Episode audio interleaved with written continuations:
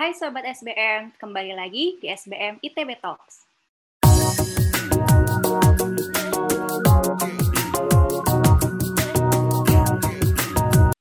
Episode SBM Talks kali ini nggak biasa karena kita bakal kolaborasi sama salah satu himpunan mahasiswa SBM yaitu EMK Arta. Di episode SBM ITB Talk spesial hari ini ditemani saya Inggi dari MSN General 2020 sebagai announcer kamu. Tema SBM Talks kali ini cukup menarik banget, How to Make Your Perfect Team in Startup. Kita terinspirasi dari drama Korea yang lagi booming banget. Jadi ini itu drama Korea yang ngangkat tema tentang bisnis. Kira-kira sobat SBM udah tahu dong apa drama Koreanya? Ya bener banget, startup. Drama ini itu menceritakan tentang orang-orang yang berjuang untuk membangun bisnis startupnya dari nol karena bertemakan bisnis, banyak hal tentang bisnis yang bisa kita pelajari di drama ini. Salah satunya itu tentang membangun tim. Membangun tim di dalam bisnis itu bukan hanya tentang mengumpulkan orang-orang kemudian kerja bareng, tapi lebih dari itu. Ada peran-peran penting beserta karakter-karakter lain yang harus dimiliki dalam membangun sebuah tim bisnis. Kira-kira apa ya? Nanti bakal kita bahas di diskusi kita kali ini. Untuk diskusi kita kali ini sudah ada kedatangan seorang tamu cantik, Alia Salsabil Rilian Nabila. Hai Alia. Halo Kak Inggi. Halo. Alia Alia ini uh, mahasiswa kewirausahaan SBM 2021 ya Alia ya? Iya betul Kak. Iya, boleh diceritain nggak kamu ini siapa sih sebenarnya?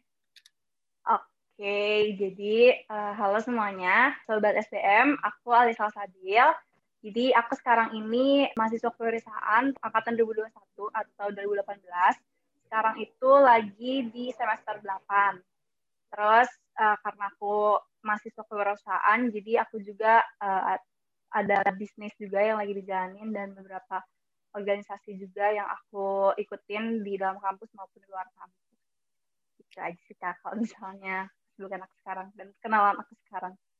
Wah, cukup aktif ya Alia ya, banyak nih kayaknya. di awal tadi itu aku udah share tentang startup nih, drama Korea yang lagi happening banget. Kamu nonton hmm. gak sih startup? Nonton kak, aku ngikutin banget.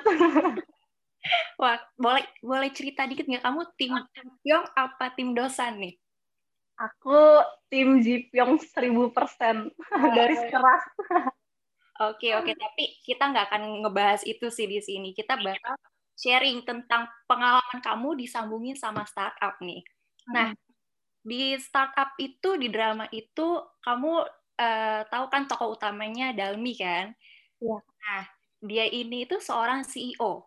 Nah, kamu ini aku intip dari link ini tuh chief of chief of tuh lumayan banyak ya. Kayaknya oh. kamu cukup uh, punya pengalaman nih. Menurut kamu nih, dari sosok Dalmi ini sebagai CEO itu yang menarik dari kamu, yang relate sama kamu tuh apa sih? Bisa ceritain nggak? Oke, okay. jadi kan Dalmi ini CEO kan kak yang hmm. aku yang aku highlight sih karena dia sebelumnya nggak ini nggak ada background pendidikan di bisnis sama sekali gitu loh dia itu background bisnisnya cuma karena ayahnya juga pernah uh, bikin startup kan pas masih mudanya tuh pas pas dia masih kecil. Nah itu tuh jadi kayak aku ngelihatnya dalam ini seorang yang emang determined ketika dia mau menjalankan sesuatu gitu loh. Dan itu kayak menurut aku penting untuk memimpin atau membangun sebuah bisnis. Hmm. gitu. Terus apalagi dia kan nggak ini kan nggak nggak kuliah kan kak. Uh, cuma lulusan SMA tapi dia kayak percaya gitu kalau misalnya dia bisa membangun bisnis sampai mewujudkan mimpinya gitu melalui bisnis ini jadi uh, kalau dari pandangan kamu nih kamu kan sekolah bisnis kan ada nggak sih kayak pengalaman kamu dari sekolah bisnis yang menurut kamu tuh relate sama uh, walaupun kita nggak punya pengalaman gitu? Mm -hmm. Ada nggak? Menurut kamu ada nggak? Uh, Oke, okay. kalau menurut aku sih ada sih. Kayak aku selalu ditekenin kalau misalnya di Wirus tuh sebenarnya entrepreneurship itu adalah sebuah mindset di mana semua orang tuh sebenarnya bisa punya mindset ini. Di mana dia kalau misalnya menemukan sebuah masalah tuh selalu dicari solusinya gitu bukan kayak berhenti di situ aja menurut aku si Dalmi ini walaupun tidak punya background bisnis gitu tapi dia ngerti gimana cara dia membangun mindset untuk menjadi seorang entrepreneur. Oke, berarti emang balik lagi ke karakter orangnya ya. Mm -hmm. Nah, di di startup ini juga menarik nih. Mereka ini kan join yang namanya event ya hackathon itu kan semacam. Mm. Nah, berarti ini mereka nih membentuk sebuah tim yang cukup cepat nih. Yang di drama ini tuh butuh dua hari apa ya kalau nggak salah untuk membentuk suatu tim. Nah, menurut kamu nih, kamu kan punya pengalaman dengan banyak tim ya pastinya di beberapa kegiatan kamu. Itu mungkin nggak sih sebenarnya kita itu membangun tim di waktu sesingkat itu? Apa itu cuma di drama aja? Uh, menurut aku mungkin karena itu emang ada momennya gitu loh. Dia emang mengikuti sebuah acara yang memang untuk speed dating mungkin ya kalau misalnya di di istilah bisnis. Jadi di mana acara itu emang orang-orang tuh nyari partner untuk melakukan bisnis. Hmm. Jadi itu tuh emang di dunia asli tuh ada gitu loh uh, momen eh acara hackathon ini dan itu emang tujuannya untuk menemukan uh, partner dalam membangun bisnis gitu. Jadi kayak menurut aku itu sebuah hal yang realistis gitu sih untuk di hmm. untuk terjadi di dunia asli itu. Cuma mungkin nggak gampang untuk nyari yang pasnya. Untuk dapat yang pas nih, sebenarnya resepnya apa sih kira-kira komponen apa aja sih karakter apa hmm. aja yang kira-kira harus ada nih di sebuah tim startup ya khususnya. Oke. Okay. Sebenarnya harus nyari tim yang emang bener-bener ada koneksi sama. Terus kayak gimana caranya orang yang emang komunikasinya tuh bisa lancar lah kita dua arah gitu melakukan komunikasinya. Tapi karena kalau misalnya kayak kalau misalnya di drama kan kayak ada programmernya, designernya gitu kan kak. Kalau misalnya idealnya sih harus ada orang yang bisa bisnis, harus ada orang yang bisa programming, sama ada orang yang bisa desain. Hmm. Itu idealnya. Tapi kalau sepemahaman aku, startup itu gak harus selalu teknologi. Jadi startup itu sepemahaman aku definisinya adalah sebuah bisnis baru atau bisnis rintisan yang dia itu growth-nya sangat cepat dan mengejar bangsa pasar yang luas gitu loh kak. Jadi kayak untuk idealnya memang ada programming, tapi ketika itu nggak butuh, nggak perlu gitu. Jadi kayak gimana visi dari bagai ke visi company itu sendiri dari CEO-nya maunya kayak gimana. Gitu, uh, jadi memang menurut kamu nih bermuaranya dari CEO itu ya untuk startup? Iya, uh, uh. jadi kayak pasti visi itu dibawa sama leadernya gitu loh. Jadi CEO di sini aku menganggapnya CEO itu sebagai yang menunjukkan arah ke mana si, si company ini mau maju. Balik lagi nih kita cerita tentang team building di startup ya. Sebenarnya apa sih tantangannya? Threat-nya paling besar itu apa menurut kamu? Untuk membangun startup, Kak untuk membangun tim buildingnya. Kalau oh, membangun tim building, okay. membangun ya ini nih yang yang pas hmm. krusial banget ya. Ya, ya itu itu krusial banget sih kak untuk kayak apalagi untuk menemukan dream team ya itu tuh hmm. menurut aku susah banget dan itu tuh menjadi tanggung jawab dari CEO itu sendiri untuk menggerakkan timnya untuk kayak menyampaikan visi company-nya ke tim-timnya biar mereka semua jalannya satu arah gitu itu tuh uh, susah banget menurut aku. Jadi kayak balik lagi menurut aku komunikasi itu jadi kunci yang paling utama gitu untuk menggerakkan tim dan menyelaraskan arah gerak tim itu sendiri. Ada nih kak di dari drama startup nih. Ketika Dalmi ini mau baru belajar jadi CEO dia itu mau ngambil mau baca buku yang judulnya adalah How to be a Good CEO Terus dia uh, ketemu sama Han Ji Pyong. Kalau misalnya drama ini kan dia sebagai investor atau mentornya kan di Sandbox. Nah, terus kayak si Ji Pyong ini malah nyinyirin si Dalmi katanya buk ngapain baca buku kayak gitu soalnya kayak gak berguna kayak you cannot be a good CEO you you you should choose one gitu you you either be good or be CEO jadi kayak aku nangkap banget pesannya itu ketika jadi CEO itu kamu nggak bisa cuma jadi baik, tapi kamu harus menjadikan visi company ini tuh jadi prioritas utama gitu loh, bukan kayak harus menyenangkan semua pihak, tapi kayak gimana caranya tim kamu itu juga menganggap visi company itu jadi prioritas juga. Berarti emang si tim itu baby-nya ya, tapi yang dibangun bareng-bareng ya. Mm. Oke, nah tadi tuh kamu nyebutin mentor nih. Mm. Startup itu identik deh ya baru itu kan. Nah, tim ini biasa rata-rata entah sih mungkin ada yang memang sudah datang dengan pengalaman atau yang zero experience. Mm. Terlepas dari backgroundnya mereka, menurut kamu nih perlu nggak sih tim building di startup itu punya mentor? Perlu banget menurut aku. Itu se sebuah hal yang krusial ketika apalagi mau bikin startup. Mm-hmm. Karena kan decision maker-nya itu yang paling utama tuh CEO-nya kan, walaupun semuanya harus berkontribusi dalam bikin keputusan. Cuma karena startup ini adalah perusahaan rintisan di mana dia mulai dari nol banget. Jadi kayak menurut aku punya mentor untuk memberi pandangan dari luar atau orang yang emang udah berpengalaman membangun bisnis itu sangat penting untuk dikonsiderasi untuk mengambil keputusan ketika membangun bisnis gitu. Kayak kalau misalnya di drama kan uh, aku suka banget si Ji Pyong ini sebagai mentor dia straightforward gitu. Jadi bukan orang yang sweet talk, masih sweet talk, tapi kayak orang yang emang ngasih kebenaran yang jadi mempercepat growth dari startup itu sendiri tanpa harus dikasih kata-kata manis dulu gitu. Jadi startup itu identik dengan harus raw ya, harus bener-bener eh, apa adanya ya pas di awal biar dia tuh tahan banting gak sih istilahnya tahan banting tim building ini tuh kan mbak harus punya mental yang kuat nih Alia ya. Nah menurut kamu nih uh, kira-kira kalau kita punya mentor yang harsh gitu ya, itu sebagai tim kita tuh harus gimana dan sebagai CEO ya pers apa secara khususnya seorang CEO itu harus ngambil sikap gimana sih kalau kita dihadapkan dengan mentor yang kayak gitu? Kalau aku pribadi sih kak, hmm. Aku malah jadi tertrigger gitu ketika ada yang ngomongnya beneran jujur gitu kan. Jadi kayak straightforward tanpa aku harus mikir ini itu. Jadi aku tahu apa yang harus aku lakukan immediately. Kalau misalnya aku pribadi kayak gitu. Cuma kalau misalnya orang lain atau kayak yang mau bikin bisnis dan mentornya nggak kayak gitu kan macam-macam ya kak tipenya. Jadi kayak itu harus menyesuaikan aja sih. Maksudnya semua mentor ngomongnya straightforward gitu. Tapi ketika dapat mentor yang straightforward kayak ambil aja kata-kata yang emang bisa diambil pelajarannya. Jadi kayak misalnya dia mengatakan hal yang emang kesalahan kita.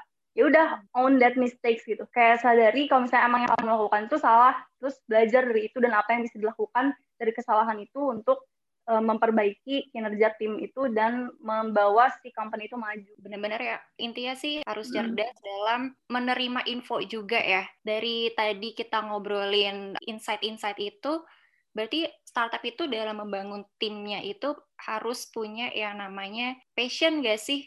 Nah, ini agak mundur jadinya sebenarnya. Untuk membangun sebuah startup itu perlu nggak sih semua orang di dalamnya itu punya passion yang sama kalau menurut kamu? Menurut aku kalau misalnya passion enggak sih kak. Tapi harus harus butuh visi masing-masing walaupun motivasinya beda-beda tapi visi yang dicapai itu sama gitu. Misalnya kalau misalnya dari kita ambil dari drama startup nih kak. Kayak desainernya Samsung Tech tuh namanya Saha. Kan motivasi dia masuk startup tuh bukan nyari uang bukan kayak mau bikin bisnis tapi dia mau pengalaman aja. Masuk bikin startup walaupun dia motivasinya beda dengan tim-tim yang lain tapi dia punya satu visi yang sama untuk si company-nya itu sendiri. Jadi kayak dia bakal terus melakukan hal itu sesuai dengan visi yang dia lihat di company itu. Nah, biasanya nih sepengamatan kamu, kira-kira apa sih yang bikin team building ini jadi akhirnya harus bubar gitu? Bisa karena komunikasi di antara timnya kurang atau hmm. uh, dia merasa nggak cocok gitu sama timnya. Terus kayak bisa jadi juga karena uh, kekurangan dana, nggak ada dana untuk melanjutkan si bisnisnya. Terus uh, bisa juga karena si value dari company itu sendiri tidak kuat tertanam di semua tim-timnya, jadi kayak nggak ada willing untuk terus-terusan berusaha untuk membuat bisnis ini terus jalan. Berarti intinya menghindari konflik of interest ya dalam startup ini. Terus tadi kita udah ngobrolin macam-macam dan menurut Alia nih, kalau kamu membangun, anggaplah kita mau membangun startup nih, setelah kamu tadi sharing macam-macam, anggaplah kamu nih seorang dalmi ya, seorang CEO nih. First step banget yang bakal kamu lakukan apa? Apakah cari uangnya dulu, cari idenya, apa cari orang yang bakal mau kerja bareng nih sama aku gitu? Sebenarnya kalau misalnya awal tergantung lagi kak, karena benar-benar untuk di dunia bisnis ini segalanya fleksibel gitu kayak apa pun kemungkinannya bisa terjadi. Bisa ketika kita udah punya ide dan kita pitching ide ke tim yang mau kita approach, bisa kita udah punya resource-nya duluan tapi belum punya ide, bisa dari kita punya punya modal dulu belum kepikiran ide dan punya tim gitu. Mm-hmm. Kayak sebenarnya kalau misalnya awalnya tuh bisa dari mana aja. Tapi gimana cara approach-nya tuh beda-beda mungkin. Ketika seorang CEO nih, dia punya ide bisnis X, tapi dia nggak punya resource untuk merealisasikan itu kan berarti dia harus lebih dia harus berusaha lagi untuk networking, cari resource yang dia butuhin untuk merealisasikan idenya. Tapi kalau misalnya dia punya tim, tapi nggak punya ide, mungkin dia bisa diskusi lagi sama timnya apa yang mau direalisasikan.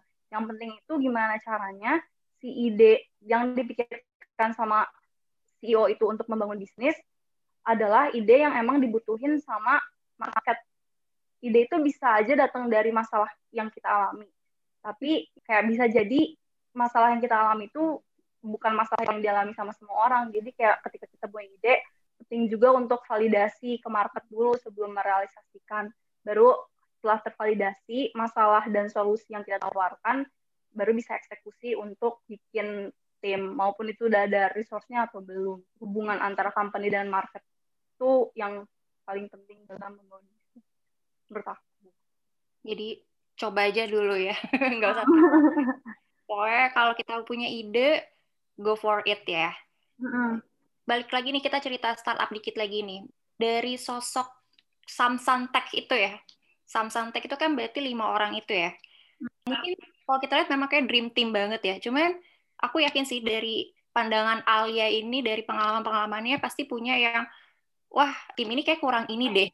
Hmm. Ya, kamu kepikiran gak sih kira-kira kekurangan dari dream team se, se perfect Samsung Tech itu yang udah punya tiga karakter tadi yang itu yang triple H ya, hustler, hmm. hipster, sama hacker.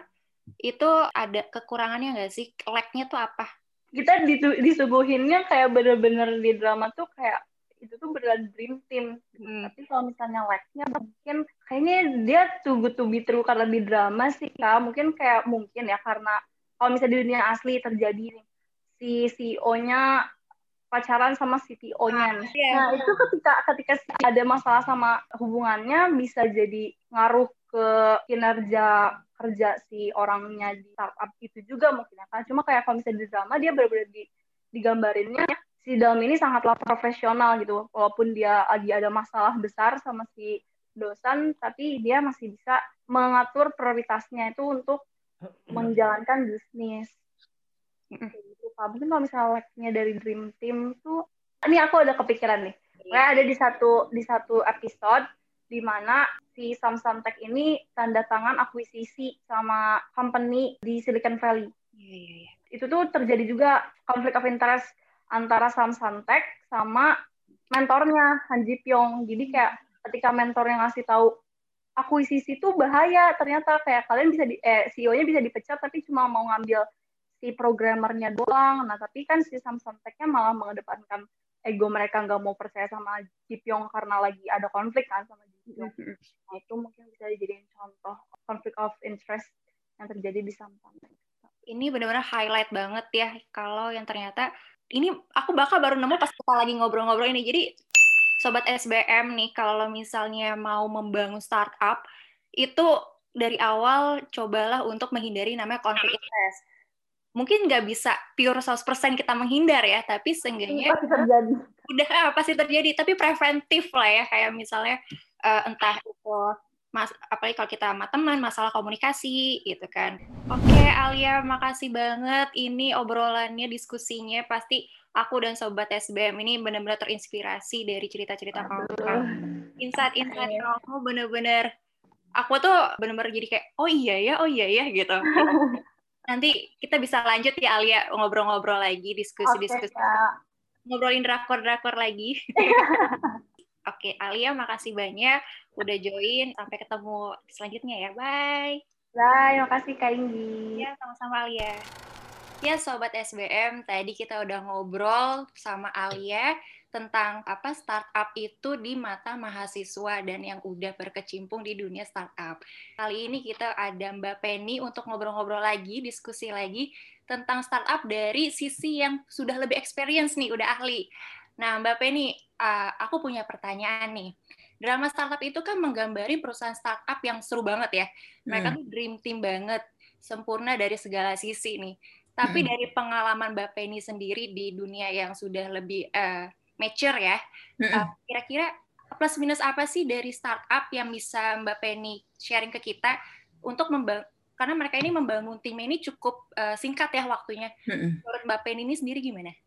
Ya, uh, memang yang drama Korea startup ini sangat menarik ya. Jadi kayak membuka sisi lain, istilahnya menyuarakan experience teman-teman yang building startup gitu. Nah, tapi memang ini karena drama gitu ya dibikin pack. Jadi sebenarnya konflik-konflik yang ada ketika kita building startup itu nggak semuanya keluar. Okay. Tapi yang menarik uh, startup ini meng-highlight adanya potensi konflik dari pertama apakah kita benar-benar butuh membuat startup? Ingat nggak yang di episodenya yang mereka si hackers-hackers itu balik dari San Francisco, kemudian mereka mau build satu startup terpisah lagi, ditanyain kan sama si uh, Ji Pyong ya bahwa kamu benar-benar emang memiliki kemampuan nggak untuk menjadi bikin startupnya itu sendiri. Nah, mereka kan bertiga ini sebenarnya hackers ya. Kalau misalnya di startup itu ada hackers, hustler, sama hipster. Nah, mereka bertiga ini uh, memang hackernya gitu, uh, programmernya. Nah, sampai akhirnya mereka bertiga baru sadar bahwa ya sebenarnya mereka tidak punya kemampuan untuk di luar role si hackernya itu. Jadi akhirnya mereka join lagi kan balik ke si company-nya si Dalmi gitu. Jadi itu sebenarnya pertama dilema pertama tanyakan dulu sebenarnya emang benar-benar haruskah membuat sebuah startup atau oke okay, cari partner gitu. Nah, kemudian nanti konfliknya yang seru itu sebenarnya di konflik founders gitu. Jadi kan yang waktu ada episode nentuin ownership dan hmm. itu happens in mungkin majority of startup di at least Bandung lah ya yang sebenarnya awal-awal oke okay, kita teman terus kita ya udah kita founding startup bareng share-nya equal gitu. Nah, itu akan menjadi konflik dan itu benar-benar kalau menurut saya sih well set di episode si startup ini gitu. Oke, nah tadi tuh Mbak Penny nyinggung tentang konflik nih. Mm-hmm. Kebetulan kemarin waktu apa interview dengan Alia, kita itu membahas tentang konflik of interest. Hmm. Nah, itu menurut dari uh, pandangan Mbak Penny ini konflik of interest ini uh, dampaknya apa sih untuk pembangunan tim di startup ini? Terus ada hal lain nggak sih? Apakah itu memang ujung-ujungnya hanya akan merusak flow timnya atau malah surprisingly bakal membangun bondingnya mereka? Nah itu menurut Mbak Penny gimana? Nah, nah kalau menurut saya memang sebenarnya yang namanya konflik of interest itu pasti ada. Nah, tapi yang penting roles yang leadersnya itu harus sadar bahwa setiap masing-masing timnya itu pasti punya bias termasuk dia sendiri gitu. Plus kata bias ini sih yang sebenarnya penting. Ketika kita membangun bisnis kita harus sadar ya udah bisnis is bisnis gitu bukan it's not about perasaan terus siapa yang uh, lebih struggle in the past tapi hmm. kita talking about the future jadi in the future siapa yang akan melakukan role ini dan tanggung jawabnya apa ya udah dikaitkan nanti biasanya yang sensitif itu kompensasi gitu. Jadi kompensasinya baik itu shares ataupun nanti reward system. Nah, itu yang akan membalancekan agar konflik of interest ini tidak berlanjut dan menghasilkan keputusan-keputusan yang harming company-nya gitu. Kayak gitu.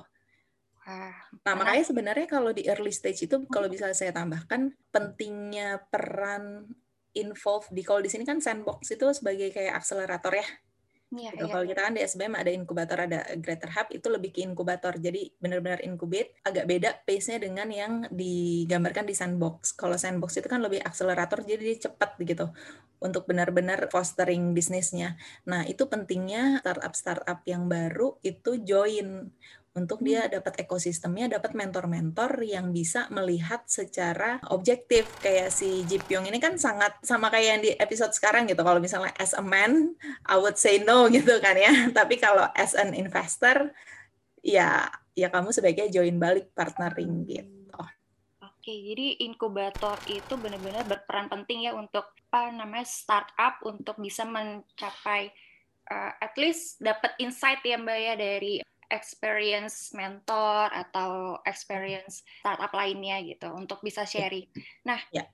Mbak Penny ini kan di The Greater Hub SBM nih Mbak. Mm. Nah, bisa ceritain gak sih The Greater Hub SBM ini itu apa dan mm. perannya itu apa sih untuk startup-startup khususnya di Bandung ini Mbak?